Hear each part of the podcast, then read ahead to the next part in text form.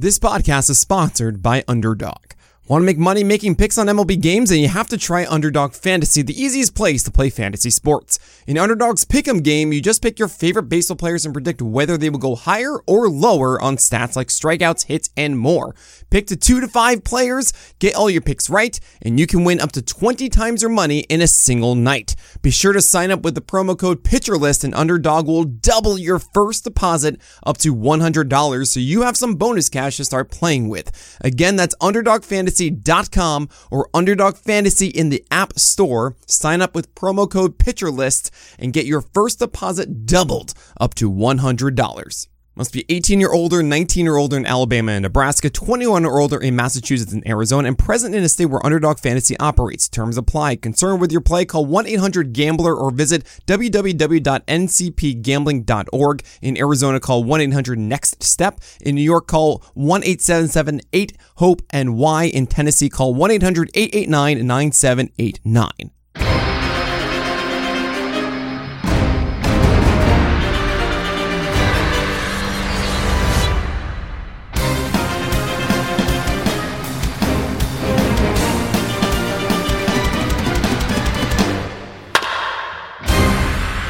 Is up? Welcome to episode number 407 of On the Corner, of the official PitcherList.com podcast. of your host, Alex Fast, joined as always by the one button down Nick Pollack. Nick, how you doing?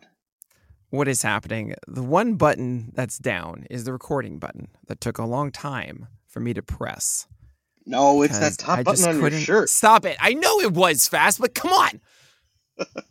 you know, uh, that what is up um, is not going to happen for a long time again. Mm-hmm. uh, because this is Alex Fast's final on the corner podcast. A very, uh, you know, bittersweet moment. If you guys know the news, Fast is going off to be director of product and content at MLB, which is absurdly amazing. And I could not be more proud of this man. But it also means, of course, that he's going to have to, uh, well, move on from Pitcher List after seven years of this podcast and working together here. And, uh, you know, I, am just so proud of uh, this new brother that I have in my life. And I just didn't want, I don't know, I didn't want to hit that button because I knew it would be the last time I'd do it with you for a very long time. Um, so we're all so excited for you, Fast, and go kill it, buddy. Thank you. Thank you. It's very exciting of you to say. I'm sorry to have ruined your moment, but as soon as you started saying it, I like felt something. I'm in my parents' basement again. For for those who are unaware, I'm in L.A. Is, by the way, and you are not. So funny. The one time yeah. I come here, so funny. but I just I like literally just like scratched the back of my head, and there was a spider there that I accidentally killed as I was scratching the back of my head. So that was kind of funny. That made me laugh. But uh, Nick, people don't know. I'm not gonna I'm not gonna say this right now, but we will have one final surprise. There will be one final talking pitching that we'll be putting out oh, in the yeah, next two days, right. and I'm not going to say who it is, but I'm I think it's that's very right. fitting that we're going out with one, a very good yeah one uh, final gift, one final gift, it's one so final gift.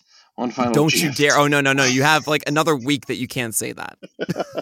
no, no. GIF is GIF, but it turns out gift has always been gift and okay. uh, we've been okay, saying it wrong for years. All right. Um, there, uh, yes, it's it's the last show, but we're gonna do it just like any other show because listen, right. you guys, you don't care. You want to hear the content. That's what we're here to give you is the content, and, right? But I got a new theme for you. It's okay. a good theme. Okay. Uh-huh. The theme is top Nick and Alex moments. okay, so top so funny funny story. Funny story. Two two things. One, this isn't the last OTC. Unfortunately, it's the last one with Alex, but mm. um, there will be more on the corner podcast. It's just going to be different uh, with with a different uh, host instead of Alex moving forward. Very good. And I actually. Oh yes, um, and that Very will good. start on September 11th, with next week being uh, uh, just a special guest uh, mm. for for a day. Um, but it's really funny. I actually said to Fast before this, "Do you have a good theme?" Because I have a theme, and it better better be a good one. Because if you do some generic thing, I'll be upset. And it's funny, I actually had that myself. So um, I, I mean, mine mine was things I'm most proud of of Alex, of course, and I'll probably yeah. shimmy those in as we go. But the best Nick and Alex moments over the years. Oh man, okay, cool. I I, I got a I have a couple, but uh, some good ones. Yeah, I want you to mention them as you would put as your top tier or not, you know, along the way, that kind of thing. My top one through ten tiers of the first time I heard you fart in a hotel room. That that was uh, one of my proudest moments. I don't I, like, wow. I don't remember this, but I'm oh, sure you're making like, it up right now. No, Nick can rip them. I was like, okay. wow, Nick can really rip them. Um, all right, wow. let's break into this is fast is like not realizing that he's still here for another week, and that we don't do the vulgarity. And he's like, oh, it's slowly leaking out. Like it knows the finish line is right there. Speaking of slowly leaking out, that's why I brought up the farts. Um, all right, it. so let's let's Stop jump it. into the top 100 here. Uh, we're gonna go one through. This is why he's leaving, guys. I'm just. yeah, I got fired. Too many fart jokes. One through seven. Spencer Strider. No, no changes whatsoever really in the top ten. But there is a new tier cutoff. Right, there's a new tier cutoff. Um, this is tier one, one through seven. Spencer Strider, Gerrit Cole, Luis Castillo, Kevin Gausman, Zac Gallen, Tyler Glasnow, and Zack Wheeler. What's it called, and why is it called that? Dude, I don't know.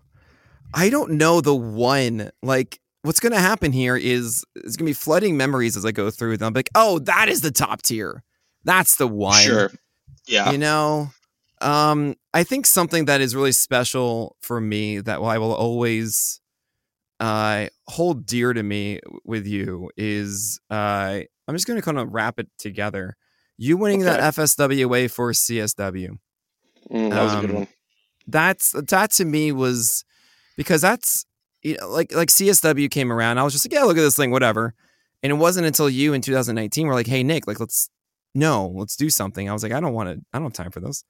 So you not only like did it, but you did it so well and killed it and like really understood, you know, its importance and and paved the way for it all. And then winning an FSWA for it and just that was such a huge thing and it was so great because it was me and you doing that right mm. that was like a together thing um and i feel like for many people that is what we are to them is like oh yeah no they oh, Pitcher List, oh yeah csw whatever i mean somebody mm. even joked last week like who gets custody of csw right um so i get that, weekends. i mean yeah right you get weekends yeah there it is yeah. uh that works for me that's fine I'll, I'll be there on monday um, but yeah, to me, that's like that's that has to be up there. I'm sure there are many others again that are going to be there, but I mean, yeah, that's just the rock that's always going to be there for you. That's very lovely. And anything to mention about any? So we don't have to get pitcher specific because, as we mentioned, no changes in the top ten here. But there was a tier change. You did lower the tier. Well, I don't want to say you lowered the tier a little bit. You added pitchers to this sure. tier. I believe Zack Wheeler, Tyler Glass, now Zac Gallen, and Kevin. No, Kevin Gausman was there. I believe. I think it oh, was oh, just yes. those last three. Yeah, that's correct. Yeah, Gausman's just so really good. Talk about that then. I mean, I feel like Gallen, after taking down an elite offense, uh, and then Glasnow's just been so good, and Wheeler's been so good. It's just these are the ones that you know they aren't going to lose their aces going to ace. You just know they yeah. aren't. Um, and yes, Strider has been phenomenal, but I just kind of felt, yeah, these others have been great. And I do want to mention that this is the last week of the traditional list. Uh, I was really tempted to do it this week too, but I'm in California mm. and I don't have my battle station. It takes longer, etc. But next week will be the schedule focused edition of the list. If you haven't been uh, following Pitcher List, next week instead of me doing just a generic if it's draft day rest of season rank, I actually take all of the matchups the rest of the year, and then based on the matchups left, I make a new list. It's much more focused on the schedule than it is the actual skill set. If you if you look at the list now, for the most part, it's just a skill set, but then it just changes. Like, look, you get more starts and you get to face this offense while the other guy has to deal with three against the Rangers and Atlanta and so on. That's a huge deal in September. So this is the last one of this. And I felt like, you know what, Gallen, Glasnow, Wheeler, you get this last little gift. Yeah, it allows you to really just focus on winning your leagues too, which is you know what it's, what it's kind of all about. Um, let's look at tier two here, eight through eleven. Pablo Lopez, Max Scherzer, Blake Snell. No changes there, like I said in the top ten. But Freddie Peralta jumps eight, highest spot uh, on the list of the year at eleven. What's it called, and why is it called that? Man, um, I'm gonna go to uh, uh I'm gonna go to kind of just like spring training 2020. Um, there's like a collection here that's like I remember being at the the spring training facility with you uh, on a Friday at like 1 p.m. Mm-hmm. Drinking a beer in my left hand, doing like the five minutes of work I had to do for that week in my right hand. It's like 72 degrees outside. We just had this incredible interview with Jameson Taillon. mm-hmm. and it was this feeling of like, we're, we got this. We're gonna we're gonna do all this. I remember like we we took the wrong road to the, the conference after. Like we went over the bridge accidentally. Oh and you were, yeah, and you were so upset. You're like, "Oh my god, it's like 30 minutes out of the way," and I'm like, "I don't know, man. We so just got pissed. this great interview." Yeah, and then so I, and then we got to see Matthew Boyd the next day, and I called him a Boyd boy to his face. I mean, that's yeah, that's also, the good stuff. We took a red like a red eye. And no, the flight was like delayed, and we got in super late. Yeah, we had to we drive to like Kristen's parents' out Yeah, we had to drive oh, to right, that's we got right. super early. Yeah, that was that was a wild that trip. Was, um, wonderful very fond memories. So we, we talked a little bit about Freddie Peralta in the most recent episode, but I mean, listen, we have to we have to talk about him jumping to the highest spot of the year. So when I believe when we discussed him last, he had just come off that start against Texas where he kind of dominated them over five and two thirds with 11 Ks. Then he goes to San Diego, which is a better offense than their record would indicate. They have a very, very positive run differential, nine Ks. He's not able to give you the, the quality start just going five and two thirds, but two earned runs, two uh, three walks, excuse me, just kind of pound on the top of the zone with a four seamer, picking up a 30% CSW on six whiffs and seven called strikes. Also getting seven whiffs on that changeup, which was just like perfectly dotted at the bottom of the zone. What was it about this one performance that had you thinking, okay, it's time for him to go up? I mean, it's really not just one performance. Uh, it's 46 strikeouts in five games. It's 59 in his last six. it's truly remarkable. And if you've been following Freddie Peralta through the year, it was really tough in the beginning, but he's been an absolute ace for you for the last, like, I want to say two months. And to see just incredible strikeout performance day after day, great whips as well. This is the classic Freddie Peralta, and he's really turned it on to the point of like, yeah, man, I, I just expect you to dominate now, and that's what Aces Against Ace uh, label's all about. So props to you, Freddie Peralta. Anyone else in this tier you want to talk about before we go to the next one? Oh, I don't know. Pablo Lopez just didn't do it against the Rangers, but whatever. Blake Snell uh, did well again today, and it's kind of weird because I did the list at my normal hours, but that means it's three hours later um, than usual, which meant sure. that I had to incorporate a lot of games from today. Blake Snell did fine enough, so I didn't change his ranking based on today's. It was just normal, normal stuff there. Okay, let's go to the next tier then, tier three, which is 12 through 20. Uh, we're talking Clayton Kershaw up 3 to 12, followed by Brandon Woodruff, Max Fried, Sandy Alcantara down 3 to 15, George Kirby, Corbin Burnes, Julio Urias at 18, followed by Kodai Senga up 6 to 19, and Zach Eflin up 1 to 20. What's it called and why is it called that? You know, um, I think the number one OTC moment we've ever had was calling Justin Mason as he's going through the tunnel uh, about Caleb Smith. I mean, am I, I wrong about this? How yeah, could you forget was, about that? that? That was unbelievable. That was really, really good. Oh yeah. So that's uh that that's got to be it. Okay, let's let's talk about a guy that we haven't really talked about much at all this year, and that's Clayton Kershaw, who jumps up three to twelve. He gets the kind of weather shortened start on Thursday against the Guardians. It's looking very good before that, but it was just two innings with no walks and four Ks he hadn't recorded uh, a game with more than five strikeouts since the beginning of June. Uh, obviously, there's an IL stint there, but since he's been back, back to back five inning games, just two Ks, four Ks, obviously limiting the pitches a little bit. Are you just assuming, okay, moving forward, they're going to, uh, you know, let off the lead a little bit here? Yeah, that's pretty much it um, you know, you could I could see someone saying, "Look, you should put him back underneath Woodruff and Fried." I'm like, yeah, that's probably fine. mm. Not not really a big deal. I, I expect Kershaw, Woodruff, Fried, Alcantara, Kirby to really be considered aces as soon as next week, but we won't have this to be assigning it anymore, unfortunately. Um, but yeah, he's Tatiaga. He's doing great. And then we should, you know, do a quick hit on on Kodai Senga, who jumps up six spots and has been one of the one of the bright spots for the Mets this season. Uh, what did you see from Kodai Senga recently that had you jumping him up?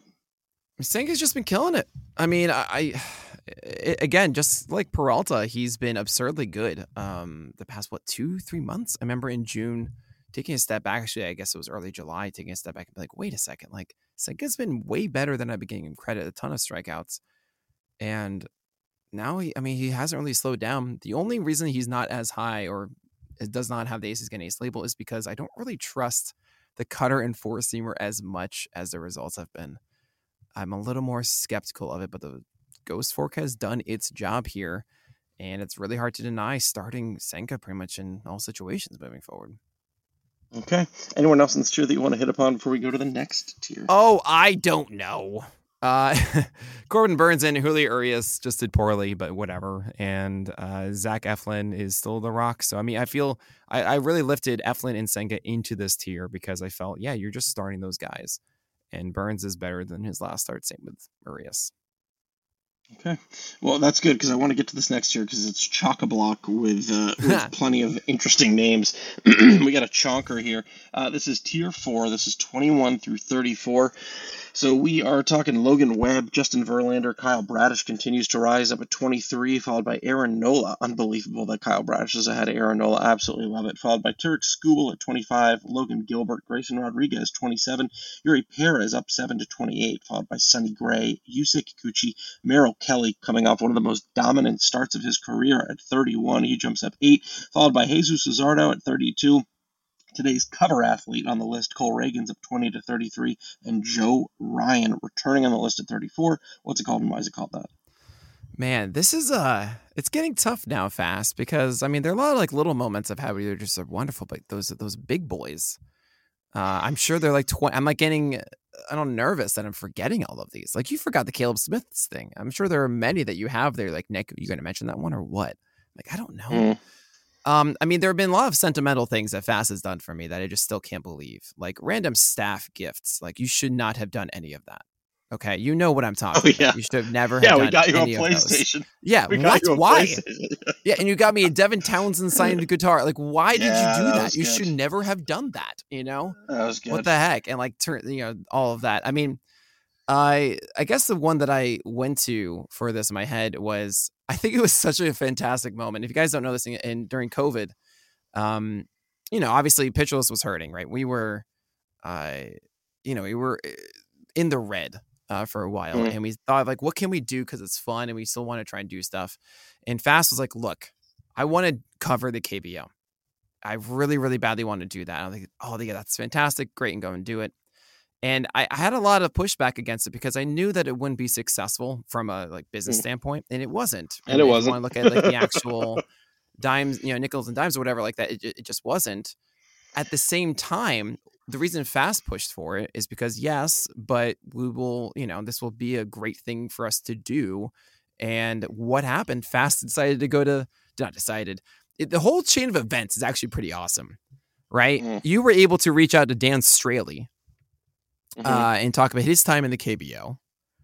Then I then because of that, Boog Sciambi listened mm-hmm. to this because he was mm-hmm. preparing to try and be a good announcer because that's Sciambi. Uh, mm-hmm. He was just like, all right, yeah, I'm just I'm gonna listen to this one podcast on Dan Straily that's out there, and he mentioned it on ESPN's broadcast of the KBO, which was like, what? Mm-hmm. And and then you, of course, this is Fast is so unbelievably good at this. I, I I don't have the ability to like reach out and ask like, hey, do you want to come on this? Fast does it in such a wonderfully gentle way that everyone says yes all the time. And so he asked Boog to come on. He did. He was, was great. great cast. That it was, was so good. Podcast. It was one of those casts like Boog is like it was such a great look into how difficult it was for them because they're not at the stadium. You know, this is mm-hmm. new to them and they're trying as hard as they can to do it. And obviously they killed it with what they had. It was just a great peek at that. And then of course Fast develops a relationship with Boog Sciambi because duh. To the point, this is where we're getting to. Fast is on the ESPN broadcast in the morning for KBO. He's literally on it on ESPN. and you gave me the dream I have when I was seven years old. All I want, Dad, is for my name to be spoken on ESPN. Now, at the time, I wasn't thinking that it would be in the context of, I think Nick Pollack should do Love is Blind. but you know what?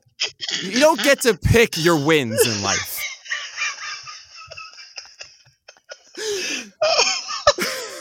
that is really good stuff. So so yeah, that uh that is the gift that Alex Fast is. And to me that was one of those great just I don't know, man. I I I got up and watched that, and it was oh, it just blew me away. So yeah, that that, that has to be on here.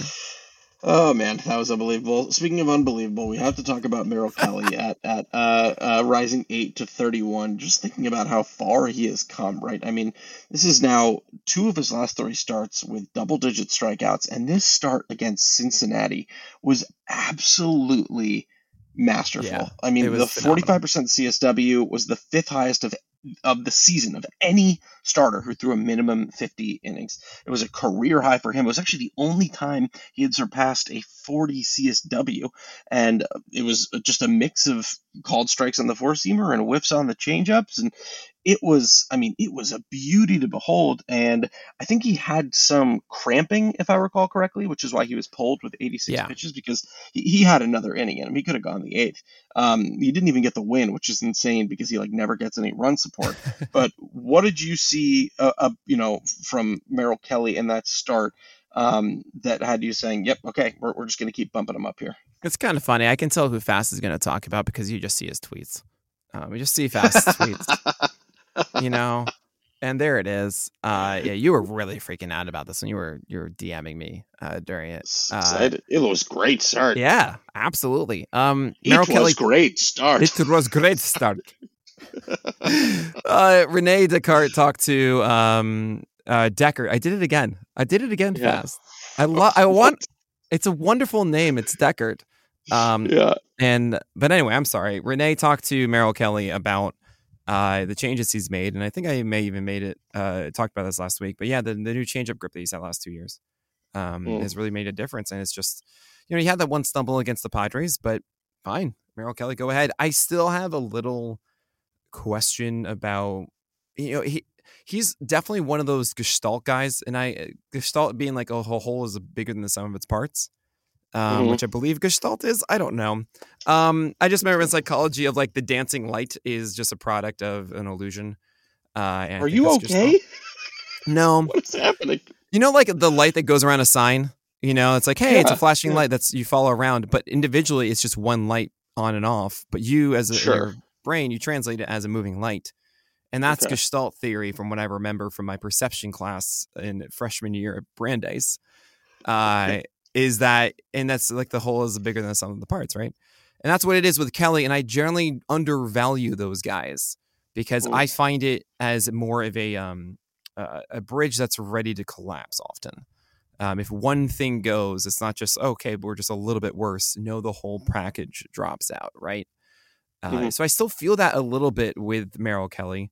At the same time, there is nobody in your league that is going to not start Merrill Kelly moving forward, right? Like you just yeah. do it every time. So I have him higher up based on that a little. And I know that sounds silly, but it's kind of almost like a season long Vargas rule in that way. I do yeah. think he's not going to get drafted very highly next year, and I'm still kind of in on that. Um, but uh, but yeah, wonderful stuff from Merrill Kelly. You'd love to see it.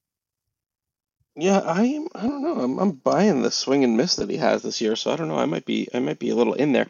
Um, real quick too, because there's other guys that I want to talk about here. I'm excited for you to watch Grayson Rodriguez start tonight because oh, nice. I think you'll be really into what he did with his heater.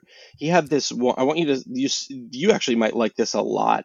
There was a good moment. This kind of made me think of you, where he had like a 98, 99 mile an hour four seam that he threw to That's Luis uh, Robert. yeah, exactly.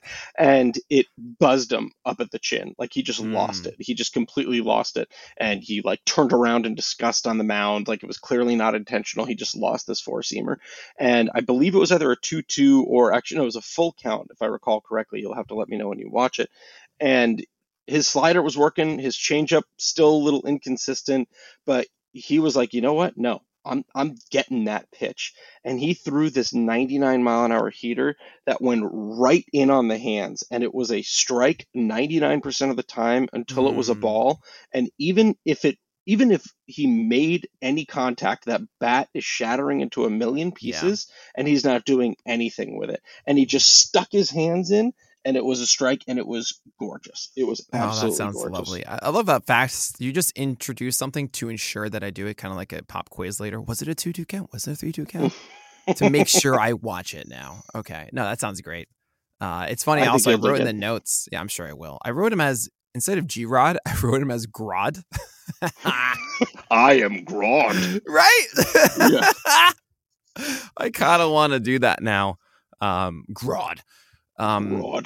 And of course, there's also uh, Cole Ragans here uh, at 33 fast. I mean, the do you agree with rant, this? The Reagan's Ragans rant. Do you, you agree with Cole Ragans at 33? Tell you know me. my thoughts on it. No, I don't. No, I don't. Why not? Um, you know my thoughts on it. It's the same thing. I, I, I really have any I really have trouble believing that he is going to be able to get any consistency in that organization. Now, the counterpart is he did it against Oakland, but he's got Pittsburgh next. Pittsburgh's a better offense, but like I just I, I was not as blown away by that Cubs start. I mean, I love the way he ended and the way he executed there, but I just don't know. I'm sticking to my guns of not really trusting that the Royals are going to be able to maximize on him mm. outing in and outing out. And while I do think that he is an exciting top 50 arm, I don't think 33 bakes that in enough. But uh, sure. I can see where you're coming from for sure. But let, us yeah. hear. I, I, like the the patent Ra- Reagan's rant. So let's, let's, go ahead and do it. Well, first of all, pew pew pew, because that's what we do when we fire the ray guns. Um, so I I don't want to I don't want to talk too much about the things I, I like. Eno shared some really interesting things about Ragans with me that I don't want to stay on this because that's his thing mm. to share. Um, but awesome stuff. I liked it. It was fun. It makes me a little bit more um, confident moving forward. I mean, at the end of the day, like the, it's, I think it's pretty straightforward with me. There are a lot of times I get excited about young guys, and it's about one pitch or two pitches. Oh man, he has this really good slider and really good four seamer, and those two combined are really, really good. And maybe he has this curve too, or something like that, and that's great. And I just consistently watch Ragans, and it's it's just a four seamer that's amazing and well spotted. It's a cutter that comes in and nullifies anyone that's trying to cheat on that a little bit. It's a slider that misses a ton of bats. It's a changeup that has what a 23% swing strike right now, and a curveball that has a ginormous called strike, uh, called strike rate, and it's five. Mm. It's five. And I'm not saying with this rank that he's immune to the floor of the next month. Absolutely not. And I, I, I really battled with it because if you look at the next tier, I mean, I don't really trust anyone in here. Maybe Bryce Miller to get 10 strikeouts in a game um, moving forward. And Ragans has done it twice, three times now, um, a ton. Yeah. I mean, it's it's also a great schedule for him moving forward. I, I, look at tier five. Justin Steele's command is a little bit wonky right now. Bryce Miller, we've seen the floor. Uh, Tanner Bibee, I don't believe in his repertoire nearly as much. Bobby Miller, we know the potential of it, but he hasn't come together fully. Andrew Abbott has been good and bad. Lucas Giolito, yeah, not that great tonight. And Lance Lynn, we know that the, the secondaries are inconsistent and we don't really know. That's what we're dealing with. Yeah. You know, and when you compare it to that, if you just say the, the number 33, it's different. But this is why Cole Ragans is at the bottom of this one. And the thing is, it's the tier of they feel like aces but aren't. And oh boy, I mean, he feels like an ace. Uh, this is me kind of going out on a limb a little bit more, but man, oh man, oh war, does he does he look good? Yeah, God, something just completely slipped my mind about what you were just talking about because I was thinking about Lucas Giolito because we we're going to get to him in the next year. But I hear what you're saying. It, it's it's very valid stuff, and I'll be curious to see where he goes next. I'll put it this way, fast. It's only a month left. It's next week. Mm-hmm. Do you start Cole Ragans? Uh, I think it's against Pittsburgh. It's Pittsburgh, or do you yeah. start any of those other guys I just mentioned in tier in tier five? No, I go. I mean, I probably go. I need well, to see what the matchups were, but you probably go with him. And that's the thing. It's like it's September now. Yeah. You know, like it's. Yeah. Oh, that's what it. I was going to tell you. That's what I was going to yeah. tell you. Um, backed. I I in my hometown league. You know, everyone has a hometown league that they want to win more than any other league because their friends are the most annoying people in the world. Um, yeah. I've had him uh, for a couple of weeks now. I got him as soon as he was uh, traded and was going to get a start. And back to back weeks from my opponents, I've gotten texts that says, "What is Cole Ragans?" Because they are so because they are so mad that they look at the points and it's like 35 points, 38 points, and they're like, "What is this?" And what someone said to me like, "I will quit the league right now if you can tell me what Cole Ragans is." And you know, That's since so we're obsessed, I was like, he was a Texas Ranger, blah blah blah, and high upside, and got traded, blah blah blah. And they were like, whatever, I don't care. I just can't believe this is happening. Um, we've got so many other pitchers to to get to, and we are going to get to them, including that tier five, uh, as soon as we get back from this break. This podcast is sponsored by Underdog. Want to make money making picks on MLB games? And you have to try Underdog Fantasy, the easiest place to play fantasy sports. In Underdog's Pick'em game, you just pick your favorite baseball players and predict whether they will go higher or lower on stats like strikeouts, hits, and more. Pick to two to five players, get all your picks right, and you can win up to 20 times your money in a single night. Be sure to sign up with the promo code PitcherList, and Underdog will double your first deposit up to $100 so you have some bonus cash to start playing with. Again, that's Underdog Fantasy fantasy.com or Underdog Fantasy in the App Store. Sign up with promo code PitcherList and get your first deposit doubled up to $100. Must be 18 or older, 19 or older in Alabama and Nebraska, 21 or older in Massachusetts and Arizona, and present in a state where Underdog Fantasy operates. Terms apply. Concerned with your play? Call 1-800-GAMBLER or visit www.ncpgambling.org. In Arizona, call 1-800-NEXT-STEP. In New York, call 1-877-8-HOPE-NY. In Tennessee, call 1-800-889-9789. Fads come and go, and nowhere more than in the world of weight loss. That's why Noom has created weight management programs that are made to last. Noom uses science and personalization so you can manage your weight for the long term. Their psychology based approach helps you build better habits and behaviors that are easier to maintain. And they help you understand the science behind your eating choices and why you have those cravings. Noom's personalized courses are easy to follow and will help grow your confidence with tools you can put into practice on day one. The best part? You decide how Noom fits into your life, not the other way around. And based on a sample of 4,272 Noomers, 98% say Noom helps change their habits and behaviors for good. So stop chasing health trends and join the millions who have lost weight with Noom. Sign up for your trial today at Noom.com. That's N O O M.com to sign up for your trial today. We're back tier five here. We hit on them really quickly, but let's go through them again. 35 through 40. Bryce Miller, Justin Steele, Tanner Bibee up six to 37. Bobby Miller uh, up one, up three, excuse me, to 38. Andrew Abbott and Lucas Giolito. What's it called and why is it called that? Oh man, um, you know, I just gotta say, uh, I can't thank Alex fast enough. You know, we were in. It was 2020. The the world was a confusing, terrifying place and what does he do one week after baseball shuts down? He gives all of us the gift of Arizona cha cha cha. okay, great. Great. Perfect. and why is it this tier? Why these people? Well, I mean, you know, it has their ups and downs. You know, sometimes you're just uh, sick of it fast. You sure, know, 100%. you're just absolutely like, how how is this my life right now? You know, I'm with you. I think that's but great. I mean, at the same time, you realize that, like, you know what? All press is good press. And you got more attention from that, and people were in on it. And all of a sudden, there's an inside joke with you, and it's Justin Mason's ringtone, and it's just. It, it, it's a great time. And by the way, huge, huge thank you to Justin Mason and Daniel Salinger. I stayed with them in San mm-hmm. Francisco for a few days. I, the best hosts. I mean, I cannot express this enough. Their two, uh, their two children are just the greatest kids um really just a wonderful time so thanks thanks to them seriously uh it, danielle drove me all the way to the airport and very all lovely. of that good people but uh but yeah yeah cha cha cha fast it's still there you gave Perfect. us Tripflix. you actually like, gave it to us I did. I did. I gave it to you on a silver platter. Speaking of ups and downs, let's talk a little bit about Lucas Giolito because he rose 12. I imagine that was before this outing. Um, nope. I mean, it wasn't. So were you no. just really into the increased velocity? Is increased velocity, held, holding at 94. Uh, the changeup had 11 whiffs in this one too. He allowed a two run shot to to Harper. That wasn't a good pitch, but whatever. Um, I think it was a two run shot. Um, that home run should have counted twice. How yeah, far that ball yeah. It actually started a really fun conversation with Alex Chamberlain and Kyle Bland and me about mistake pitches and all of that, and we have more to share about that another time.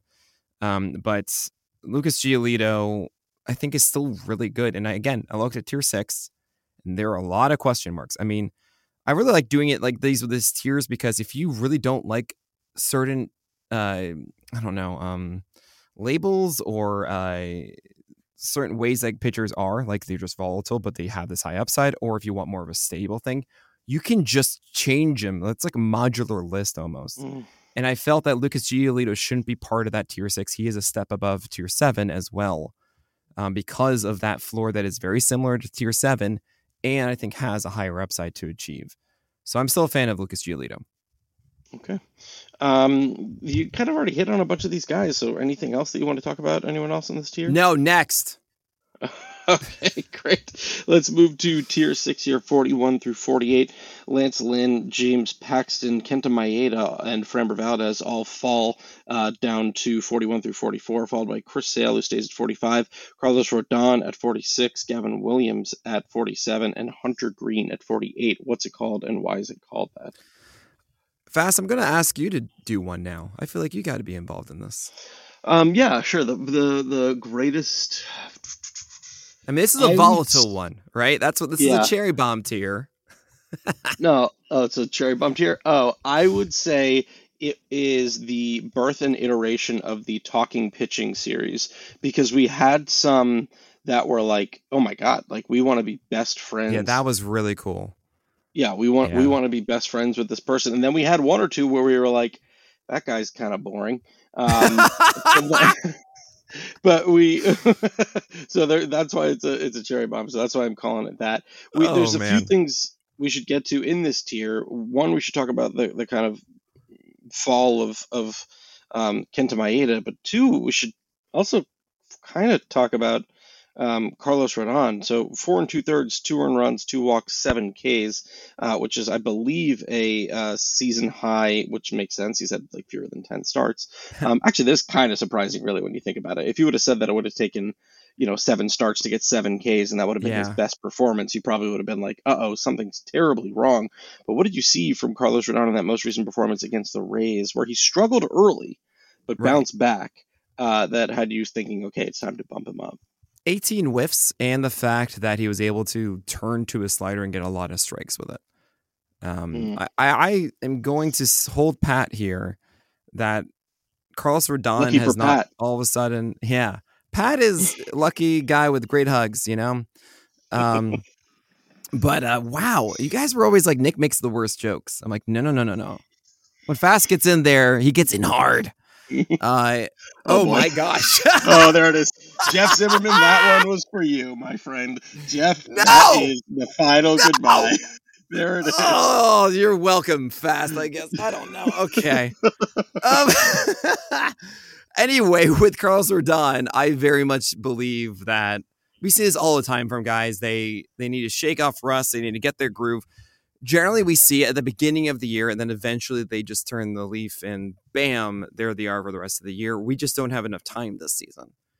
And if you let's say rodon never went on the il and was just okay these are his starts and in the middle of may you're like what do we do nick? I'm like i'm going to say we hold on to him. It's getting better and so on and so forth. It's like charlie morton has been in the past or kenta maeda this year or uh, lance lynn in seasons and so on and so forth. We see this consistently um, where guys have these weird times and then they revert it. So I feel like that's the case with Carlos Rodon, especially considering that the four seamer itself is still 95, 96. It's not going back down to 93, 94 like his mm. pre breakout times. 93.5 is actually what he averaged on his fastball all of last year. So I'm, I'm still a believer in this. Um, and I feel like if you have him, uh, it should be much better in September than it has been. Okay. Um, let's talk real quick about Kenta Maeda then. I mean, it, it, wasn't the prettiest start, but it wasn't terrible against Milwaukee. The splitter was still there too. So what was it that had you dropping him? Uh, what was it? Sixteen spots down to forty three. I just, I just think that Maeda has been for three straight starts now, um, been a lot worse with the slider, and without that slider really being the foundation for him, it doesn't, it doesn't really work as well. Um, you have you have the splitter, which yeah, you need that splitter to get some whiffs. And you need to get some today, which is really good to see. But without the without the uh, the slide, actually, I apologize. I was thinking of a different start. Two for seventeen on the splitter and twelve percent CSW on it. It did get some outs, but the mm. slider went one for fourteen, was only twenty one percent used, and essentially, really, the splitter and slider in this one were not nearly as good Thus, he went with the four seamer often. And the four seamer is not Maeda's bread and butter, right? It's really about the splitter and slider, and the four seamer is supposed to sneak in there, like me trying to steal a cookie when it's first made. And it's, you know, eh, that's not the way that Maeda is supposed to be there. Um, I, there's this old joke, and I'm not going to say it, but I just think of it every single time. Uh, don't eat those. Uh, that's for the funeral, is the punchline. Um, and you know the joke I'm talking about. Okay. But anyway, uh, Kenta Maeda to me is not the guy he was right now at the end of uh, when he came back from the IL. Still good and could return to it. But we've seen this now for three starts, and three starts is where you start to get a little bit iffy. So I brought him down into tier six. Lovely. Um, there's one person I'm looking right now to see where he is because he's someone we're going to have to talk about, and he is not on the list. So we're going to go to him real quick. He will be next week because Kyle Harrison right now is. Oh no, I took him off. Oh, he's he's dealing so much right now. Oh man. He has he has nine Ks through four yeah. innings.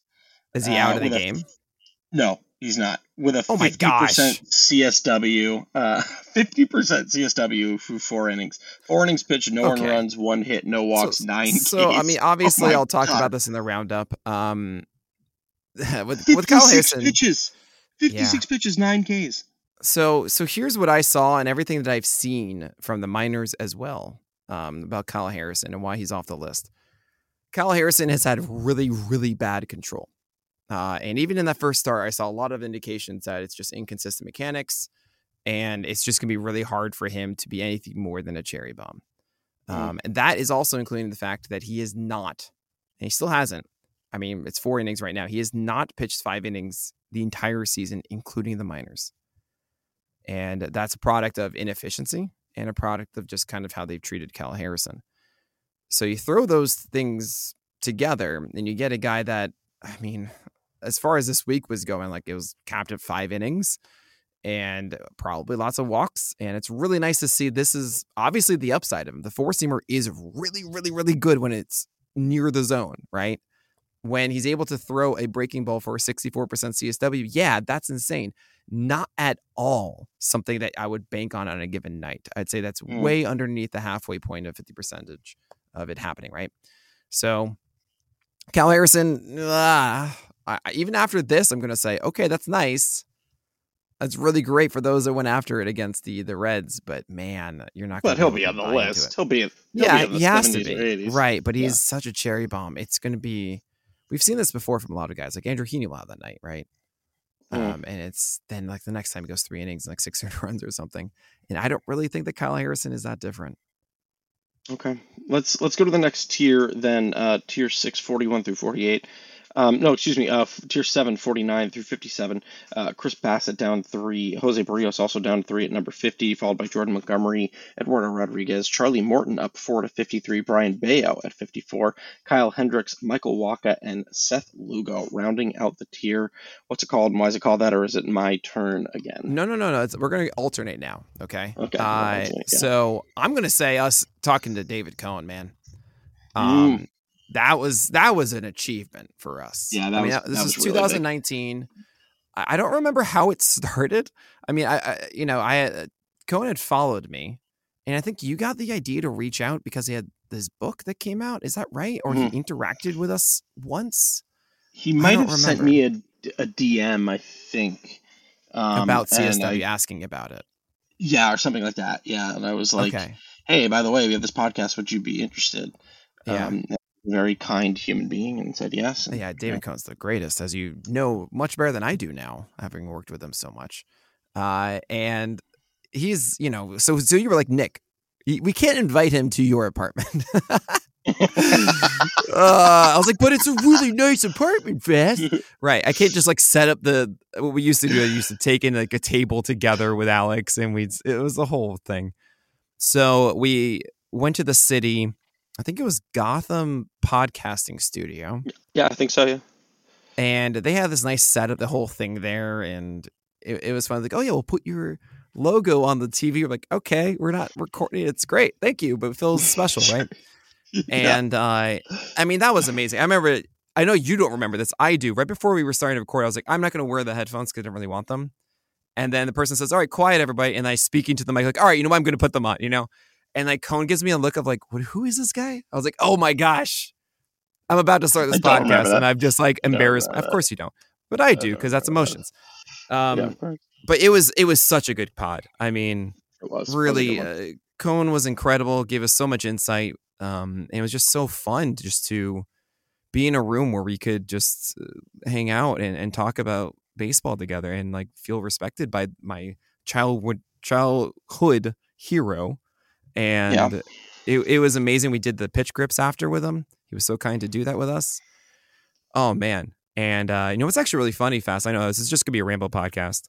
I remember talking to him about at the end because of course I was just rambling and trying to talk anything to David Cone. I've got two seconds left, and I'm just to say everything I can think of. And uh, I I brought up to him that I wanted MLB to embrace live streaming from content creators, mm. being like because he was an announcer and he still is, and like yeah. man, would it be really cool if you could just independently be an announcer for a game without the broadcast? You know, you be it. And he's like, uh huh, that sounds cool. that's great. He's really like being super kind about me doing that. And now that's what we do with playback.tv. And if you're not that's signed up for cool. that, you should do it. Playback.tv slash pitchlist. We are hosting one tomorrow night or Tuesday night with Austin Bristow. So uh so definitely tune in for that. But yeah, that was that was such an awesome moment sharing that with you. That was that was a top moment for sure. Um, speaking of top moments, it wasn't necessarily a top moment for Seth Lugo, but it was a very good start against Miami. It was six innings pitched, one walk, three hits, no runs, and four strikeouts. A little bit erratic, right? The the curveball, I don't think was necessarily his best curveball. He still picked up seven whiffs on the night, you know, which is nice. No called strikes, but whatever. Seven whiffs on 26 thrown isn't terrible. Wasn't his best start overall, but there was, uh, you know, he, he accomplished it, right? I mean, like, oh, I should say this it was a great start by the box score. It wasn't his best start in terms of executing. What have you seen recently from Seth Lugo that has you putting him uh, at number 57 and up six? Uh, he hasn't changed. I mean, the entire like tier seven uh, Bassitt, Berrios, Montgomery, Eduardo Rodriguez, Bello, Hendricks, Wacha, Lugo. I don't think I changed their order from last week. Hmm. Those guys are what they are. Bello, maybe not because it is a new slider they showed up with last time. I don't know if we buy it yet. One star is like, oh, that's interesting. I hope that sticks and is good. Um, but the rest of the guys, I mean, they're all the same. And then Charlie Morton just shoves in there, being like, "Hey," and we're like, "Oh, hi, whip." That is like, it, you know, he's like really cool. Then he turns and he has this. I don't know. It's like it's like part of his personality is just being really mean to you. We're like, "Hey, man, what's up with that? Don't be like that." Like Two Face. Yeah, well, right, but I mean, I'm just saying, it's like you think you know somebody, and then all of a sudden they're just like really mean out of nowhere, and it's like, oh man, I'm really mm-hmm. sorry about that. Gotcha. Like, okay, okay, all right, I think we're cool, Morton. Um, that's why he's there. But uh, but yeah, Lugo gotcha. is just who he is, you know. And that's, okay. That's it. Yeah, yeah. There's there's a lot of peaks and valleys there. Is there anyone else in this tier that you kind of want to hit upon? Um, I think I did because um, I want to. No, never mind. I'm not going to make that joke. Um, but I, it's yeah. I mean, it, it, these are the guys. Like, it's kind of interesting to see that Bassitt and Berrios are both opponent agnostic, which mm. means you aren't going to really alter your matchups based on, sure. um, based on. You're not gonna. You're not gonna start them or not based on their matchup. I'm so sorry, mm-hmm. and. Mm-hmm but that doesn't mean they're an ace. It just means like it's fine. it's always just fine. It's kind of weird to say that without being an ace, but that's just Bassitt and Berrios. That's all I got. Okay. Um, I can't believe it, but we actually got through the top 50 before our second commercial break, but we're going to get through the final 40 or so pitchers right after this quick break. When it comes to weight management, we tend to put our focus on what we eat, but Noom's approach puts the focus on why we eat, and that's a game changer. Noom uses science and personalization so you can manage your weight for the long term. Their psychology based approach helps you build better habits and behaviors that are easier to maintain. And they help you understand the science behind your eating choices and why you have those cravings. Noom's personalized courses are easy to follow and will help grow your confidence with tools you can put into practice on day one. The best part? You decide how Noom fits into your life not the other way around. And based on a sample of 4,272 Noomers, 98% say Noom helps change their habits and behaviors for good. Try Noom today and see the results for yourself. Sign up for your trial today at Noom.com. That's N O O M.com to sign up for your trial today. We're back from our final commercial break as Stop friends. it. Uh, uh, all right, great. Let's go into tier eight here, 58 through 64. Graham Ashcraft up 23 to 58, followed by Jon Gray. Bryan Woo! Mitch Keller up 7 to 61. Hunter Brown uh, at 62, followed by Dylan Cease down 7 to 63. And Jack Flaherty. What's it called and why is it called that? I mean, honestly, it is my eighth tier of the night um, as they're coming down my face. Um, Fast, it's your turn. It is my turn. Um, I would say so, but I need to know why these pictures are grouped so I can give it a proper theme. I mean, it is a cherry bomb one, but do whatever you need to do. Uh, okay, we can we can do a, a cherry bomb one. We can do um, much more, many, many, many, many, many, many more peaks than valleys. But I'll say the first PitchCon when you had that PitchCon idea, and you were like, I was like, I don't know, it's gonna be kind of tough, and you gathered all of the best minds in the industry to first of all to do a mock draft. I remember when you were like, and I'm going to send mock draft invites to these dudes. And it was like the Oh, yeah. biggest names. That was that was back in like 2018 or something ridiculous when I called Steve Scott Bogman Steve Bogman because I, in my infinite wisdom, which was really Yeah, smart because and- I'm like best friends with him now. That's great. And that was because I obviously screwed bef- up. all before we had any any any comfort level whatsoever with you know Sarris and even emailing him. We were like, Oh my god! do yes. we dare? Um, Yeah, so there's a- I'll but just that one. I will mention. Do you remember the the video for PitchCon 2020? I don't remember for 2020. You're talking about the Avengers one? Yeah, Yeah, so That was the the first videos ever PitchCon. made. yeah, that was Josh Berry. Josh Sperry. Oh my gosh! And Josh said to me afterwards, "I'm never doing a video like this again. That took so much time." Uh, but Uh, it was unbelievable. Oh my god, that was. I gave a thank you tweet to people after I, when I was signing off, or uh, you know, last week, whatever. And Josh was like, "Why did you include me?" And I was like, What? "Why did I include you? You made the greatest video I've ever seen." Um, all right, let's talk about some of the people in this tier. We're going to start with Graham Ashcraft, who jumps up, you know, considerably, uh, and that makes sense, right? I mean, not necessarily from the most uh, recent start yesterday against Arizona, but probably the start before as well, where he had 10 Ks against uh, the Angels. Last night was relatively good, though. Um, really just kind of going cutter slider over the entire course of the game with 11 whiffs, excuse me, 11 called strikes in the cutter and eight whiffs on the slider overall. I mean, it's not a total surprise to see him predominantly go cutter and slider. It was more a surprise to see him throw just three sinkers on 91 pitches overall, as that was down 7%. Were you just like, all right, I like the fact that he's embracing this. Let's let's, let's stick with him. I mean, he's a Vargas rule at this point. And every single week that he continues to succeed, pretty much going cutter slider, yeah, I have to keep lifting him up. If you have Graham Ashcraft right now, you are on top of the world. You're feeling so good, even though what was it the uh, the 10 ERA that he had for a month, uh, Mm. which was just insane, or across 10 games or something so dumb like that. Um, so yeah, Ashcraft is you're it's kind of like one of those guys you're just not going to put him on your bench at the moment. However, you also don't know how much longer this will last. So that's why he's in tier eight. Uh, I don't really have too much faith in the cutter command, and that's what got him in trouble before. So hopefully it's good. Hopefully it's working. Um, but yeah, tier eight. Was there anything? So Bryan Woo's going tonight. He's going against Oakland. He's doing quite well. He's through five with I think Yes. just two hits, a walk, four Ks. streamer tonight, baby. Um, Let's go. He also got squeezed a little bit in the fifth. He really should have had a, a, another strikeout, and who knows? He might he'll pro- probably end with more than four. Um, with that knowledge, does his ranking change for you at all, or what do you think? Not really. I mean, I expected him to do well against Oakland here. Um, I- really, I did include also Jon Gray's start from today though. Um, that was Mhm. against the Mets, and he looked great. Slider had a ton of whiffs once again. The four seamer even got seven on its own.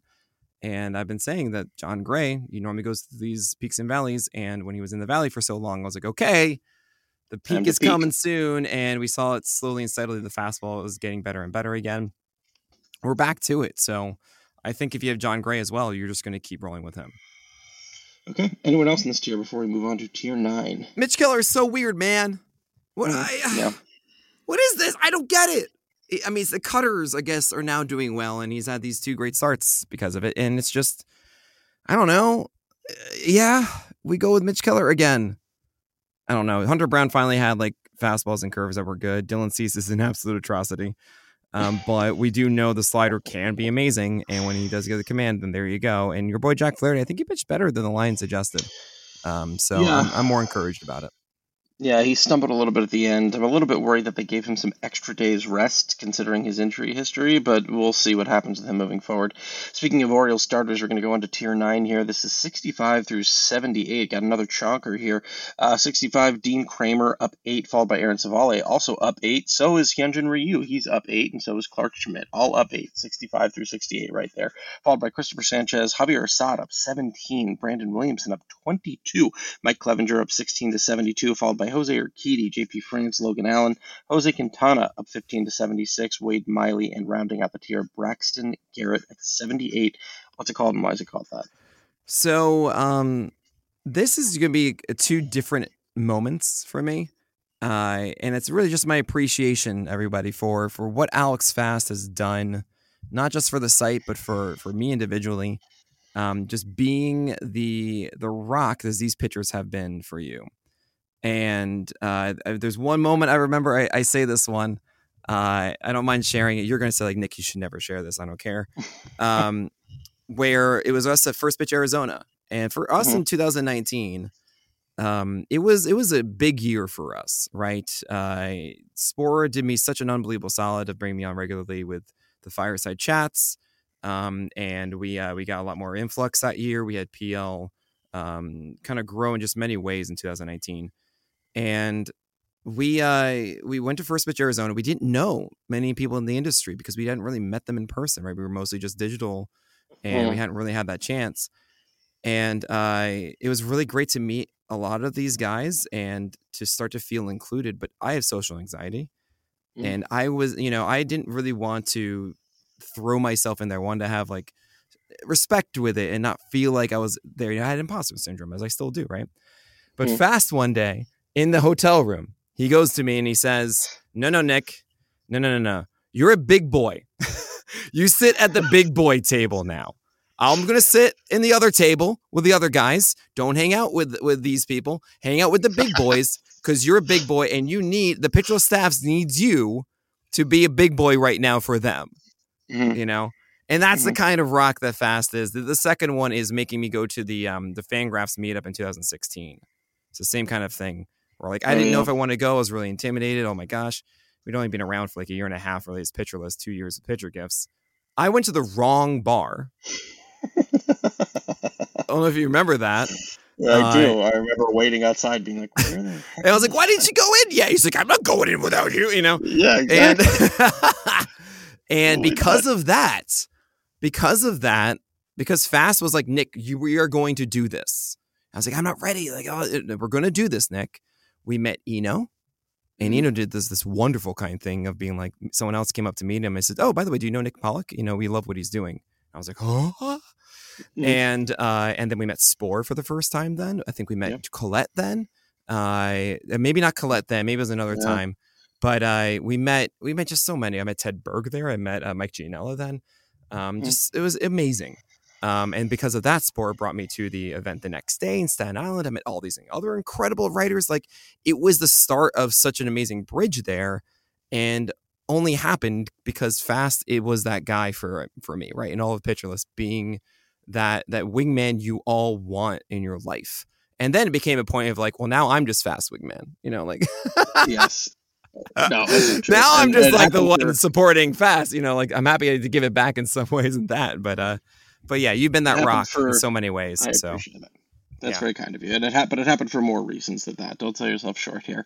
Um, let's uh, speaking of not selling yourself short. Brandon Williamson did not sell himself short, and neither has he really been selling himself short much, aside from one blip against Toronto. Uh, six innings pitched and no one runs, one walk, six hits and six Ks in his most recent start against Arizona.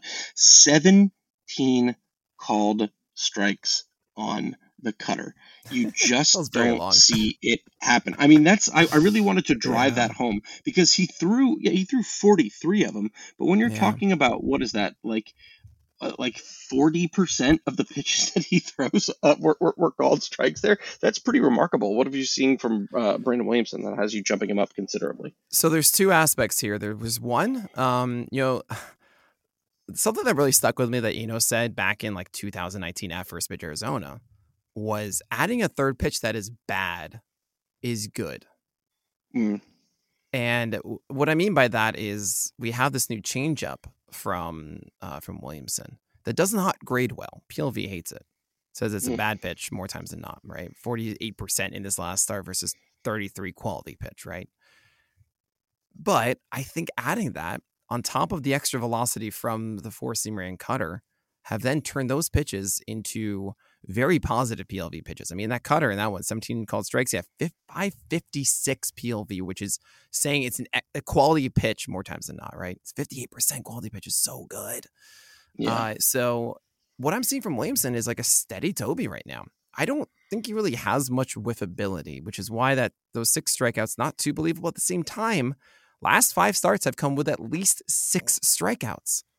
Cubs, Marlins, Pirates, Jays, and now Arizona. That's pretty dang cool fast. Um, so he's he's rising up the ranks. I was tempted to even put him up a little higher. Um, but I but at the end of the day, it's it's like a slightly better Wade Miley. I've always called him that's been my comp, right? He's throwing a little bit harder than Wade Miley. The changeup, and at the end of the day, isn't really that great. So I do feel it's a good rhythm that he's in. Not really something that is, oh no, this is going to carry on for a long time now. But still, it's hard to deny that Williamson should be held onto your 12 innings right now. Yeah, yeah. Uh, well, give it, give us a quick word before we move on to the next tier about Javier Assad, who actually jumps up 17 spots as well. His sinker and cutter, man. I love sinkers jamming guys inside, and then the cutter can just do whatever it wants, you know. And it's just kind of worked.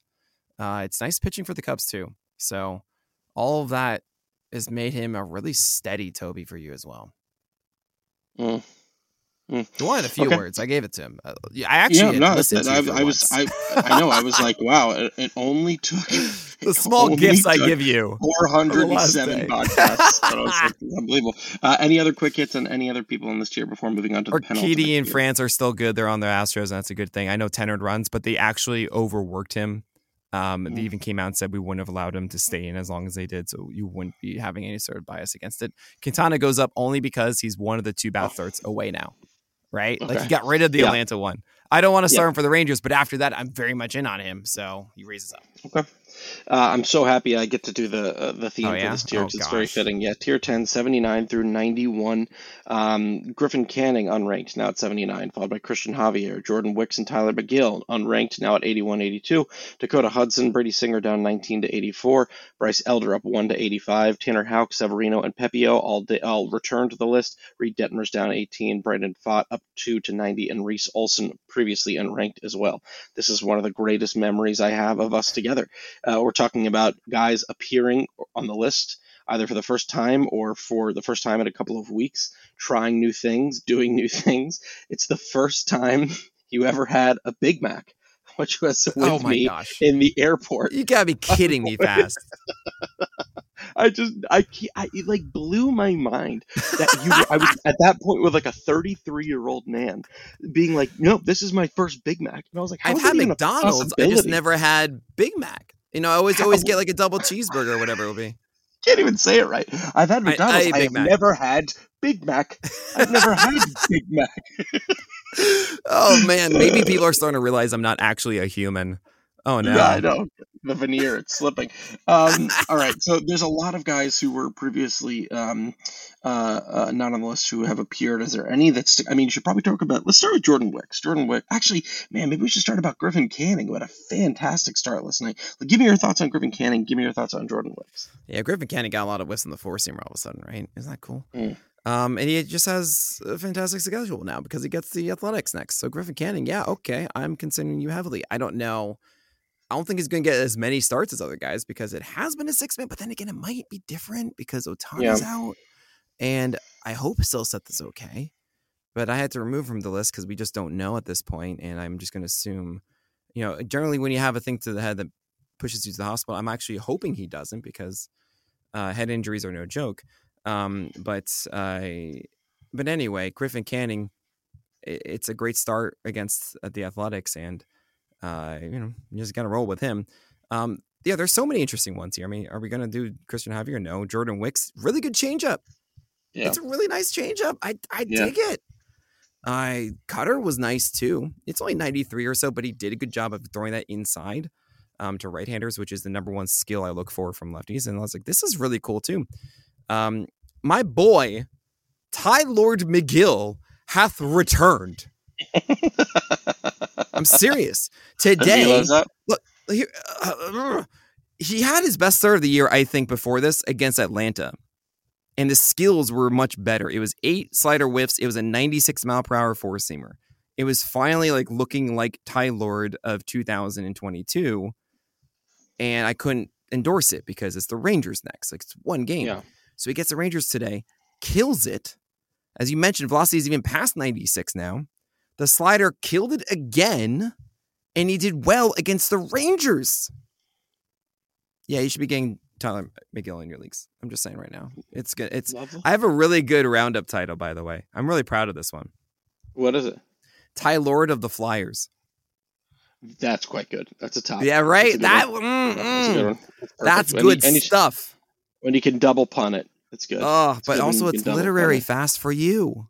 Love a good, love a good book. Love a good book. Just wrapped up Tao of the Backup Catcher, the uh, book that Erik. Kratz, oh, uh, Kratz. Uh, yeah, I saw that tweet. To. Yeah, again, if yeah. you see the tweets that Fast puts out, you're just, just gonna. you assume it's gonna make Is. it's 407 episodes of a Twitter endorsement is what we're talking oh, about. Oh gosh, uh, yeah. I, am not looking forward to the moment that you remove pitcher list from. You gonna say formally pitcher list. I hope. I don't know. Oh, of course, pitcher list is still going to okay. be there. Of course. All right. yeah.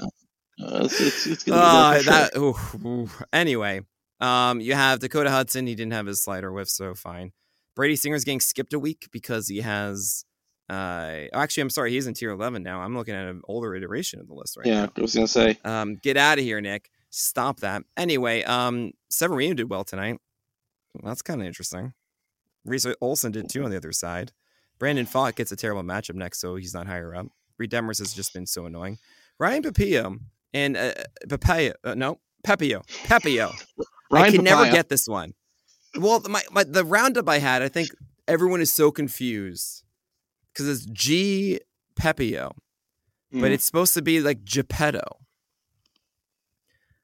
and he was a G, right? You know, Pepio was a G as G Pepio.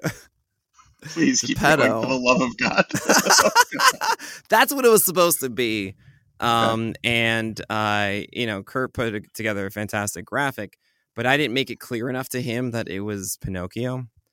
Mm. So uh, there's no indication that it's Pinocchio. It's it's yeah, it's on me, guys. I'm sorry for your confusion. Um, I trust me. I got Tyler of the Flyers. Okay, I got some goods. I got some bads. It's a cherry bomb tier. Tanner sure. Houck's got a slider back. That's cool. All right, get us back on track here. Um, I'm doing my best. Yeah, I'm. I'm not. Um, I, and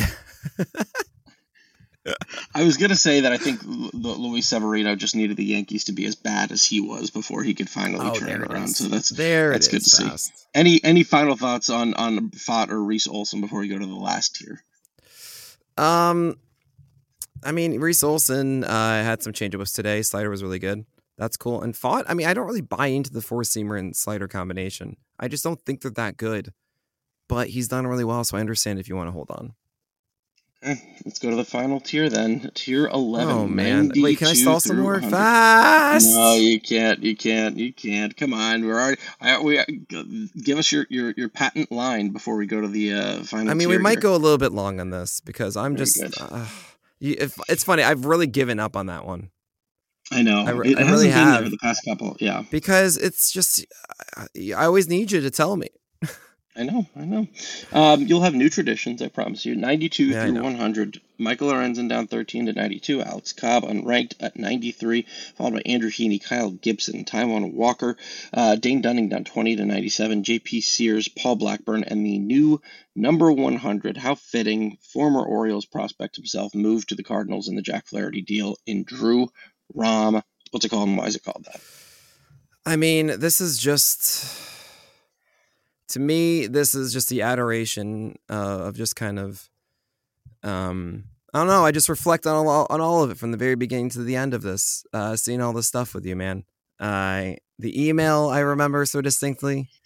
Some starry-eyed kid who was an actor, uh, and uh, you know, just d- didn't know what to do. You sent me your league commissioner um, report that you yeah. would do once a week. Yeah, yeah. And I love getting those. Anytime I get those, it showcases that you are a little bit weird, which I, I dig. Um, and that you have a passion for this. Like you clearly cared immensely. I didn't even know what to do with you. I didn't like really want you writing that much at first. Like I had you do the prospects for a second because nobody was doing the stash one. God. Tyler I remember being, later. Yeah, there it is. And like a month after you know bringing you on, just be like, we'll figure something out. I remember you were essentially my my quote unquote assistant for a moment mm. because it was it's like I remember having a meeting with you in Boston and like just like chatting about what we're doing and stuff and hearing you know hearing you as a sounding board essentially, uh, and it was great. It was fantastic. And then like we should do a podcast. I'm like yeah. And of course, I still have the very first one of OTC mm. one um, in your atrium, or if you that's kind to call it that. Very kind. we're sitting on cushions, and I've said this many a time, and we have a blue Yeti that we're huddled around. That's on like a nightstand, essentially, um, because we did it there instead of in the other room because of the we didn't want the sirens of outside to be heard. Because uh, mm. that's uh, how much we cared about audio so much that Fast is now listening, doing this on a Bluetooth headset in his basement. You know, you always have been a huge audio uh, audio proponent. You're welcome, everybody. From, from I don't sound this w- good in person. I promise. Mm. Fast does though.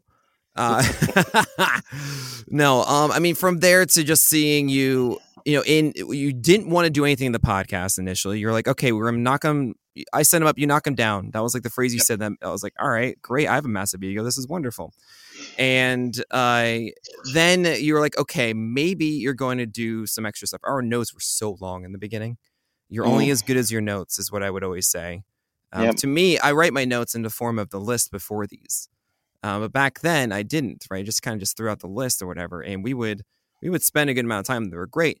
But anytime that Fast talked about somebody at first, you wrote out every single word. Um, and, and, the thing is, I could hear it so instantly.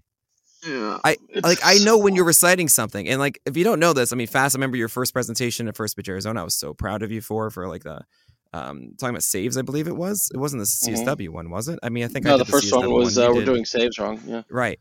You wrote out every single word you said. Hundred percent. Still do. Yeah. No. You are so good off the cuff. It's unbelievable. And I say this all the time, like in weddings and stuff. You shouldn't be doing. Uh, you should never have notes on your phone. You should. You could write out something beforehand, get the gist of it, and say it from the heart. There, it's always so much better. Mm. And uh, and then you eventually didn't do that anymore. And then it got to the point that you were. I would say something, and you're like, "Wait, Nick, no." And I had a, it was a bittersweet moment. Now, at first, I was like, "How dare you!" but then I was like, oh boy, this is fun now. This is actually mm. what I've been looking forward to is is somebody to to go in on this with to really go deeper on it and to see kind of, you know, when it came to picture lists, I mean, for me, it was like, okay, cool. I have these regular things of content. I'm overseeing the staff. I'm doing this. But for you, you did exactly what I would have done if I had the time. I just didn't have the time for it, which was so perfect. It was like, cool, I'm going to learn all this driveline stuff. Cool, I'm going to mm. learn how to do overlay GIFs. Cool, I'm mm. going to go and talk to this person on this. I'm going to do this big article. And cool, I'm going to take the CSW one. I'm going to make that the thing. I'm going to make these connections for us. We're going to do this and that. And it was ex- it was like the perfect compliment. Mm. Exactly mm. what everybody in my position wanted. I've said this so many times. You know, a lot there are a lot of pairs in this industry, and I was so so fortunate that you were the one that I had um, because it was exactly the fit I needed. Um, and there's no way, there's no way this entire company is what it is without you being involved in it. It's not even close, not a chance. And uh, to just see you grow so much, I remember hitting milestones on Twitter um, that you were so thrilled of, uh, getting more followers than different people. And mm. uh, I would never repeat who those people are but though that was massive achievements of course fast i'm mm. so proud of you for them you earned every single one base hits would have been one of these for me how cool was oh, yeah. that that was you know having mike petriello do a base hits on your behalf like with the with the boom coming down creak you know josh Berry again josh sperry oh man and like and people saying now great is mlb going to do base hits now because we all want it that was very funny dude i'm telling you there are pitchers who do bass, like who play bass. Oh, Get totally. them to do bits that are bass hits. I'll bring it up. I'll bring it up. This is I'm there, I, like something... this is oh gosh. So I, am going to put a pin on this though. Okay. I, I mean, I think everyone listening has seen your ascension, has seen it, and is just so overwhelmingly proud and happy for you.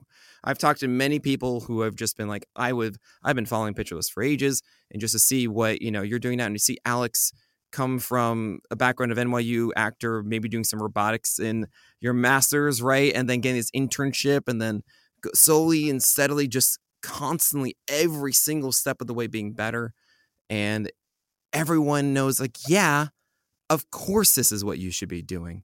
That's the coolest part about this. Not that it is happening, it's that everyone knows you should be doing it. Mm. Heck yeah, man. Um, so thank you, Fast, from all of us for everything that you've given us, everything that you've done. Uh, the best streaming choice I ever made was bringing you on in the beginning.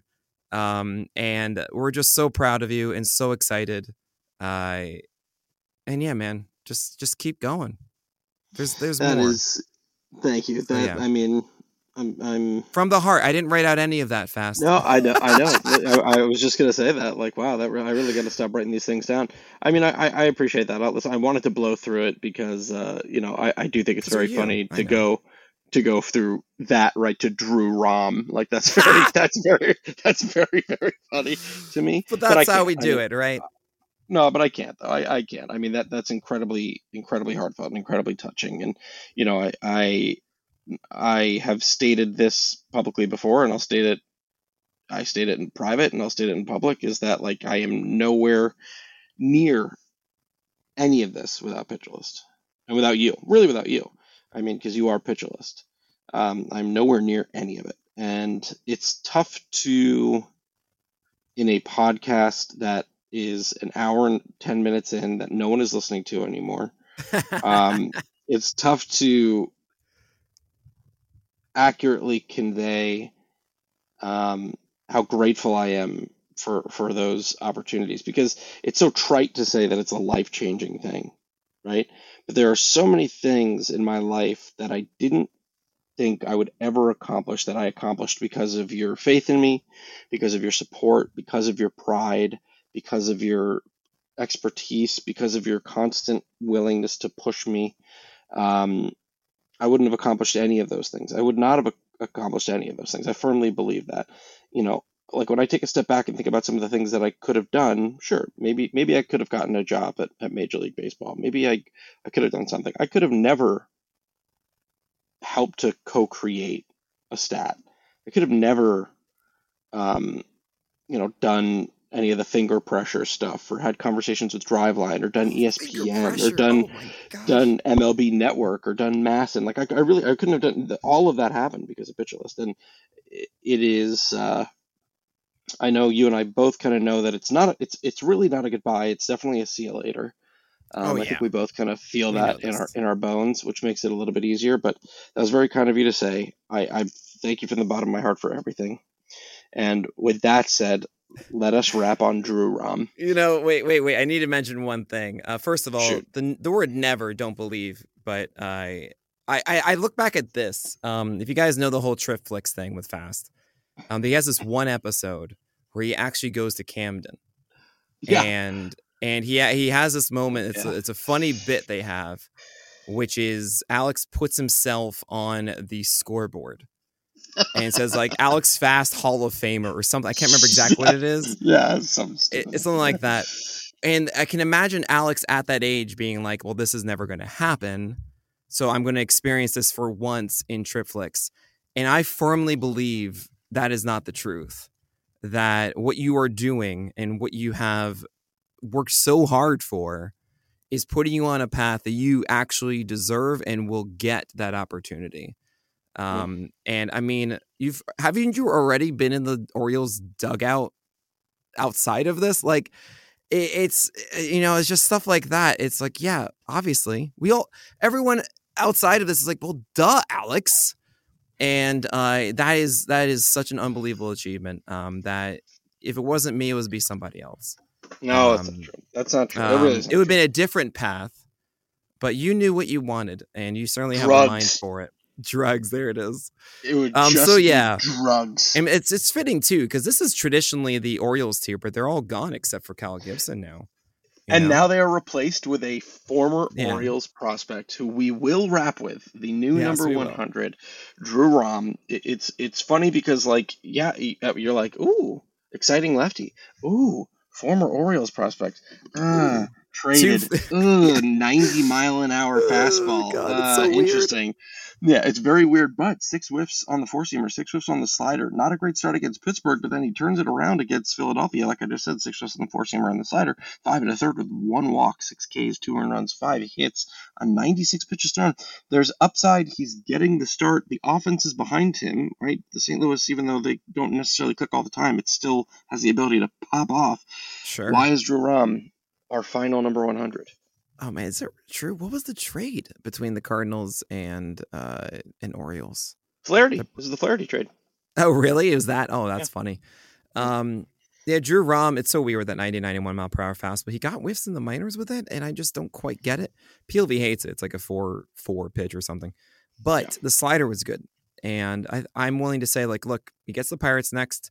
There could easily be something that we're missing with this, um, with those pitches this could very much work. I think he's an interesting one at the moment. Drew Rom, congrats, you've made it as the final guy that we talk about on the On the Corner. Of course, it's Orioles prospect. It always is. They always flourish without you. So uh, it's just traditional fashion. Beautifully fitting. Beautifully fitting. We've said all the beautiful words. Um, so I think Nick. Oh man, that's gonna do it. No. That's gonna do it for episode number four oh seven of On the Corner, the official pitcherlist.com podcast. I'm your host, Alex Fast. And I'm Nick Pollack, and I'll talk to you guys next week.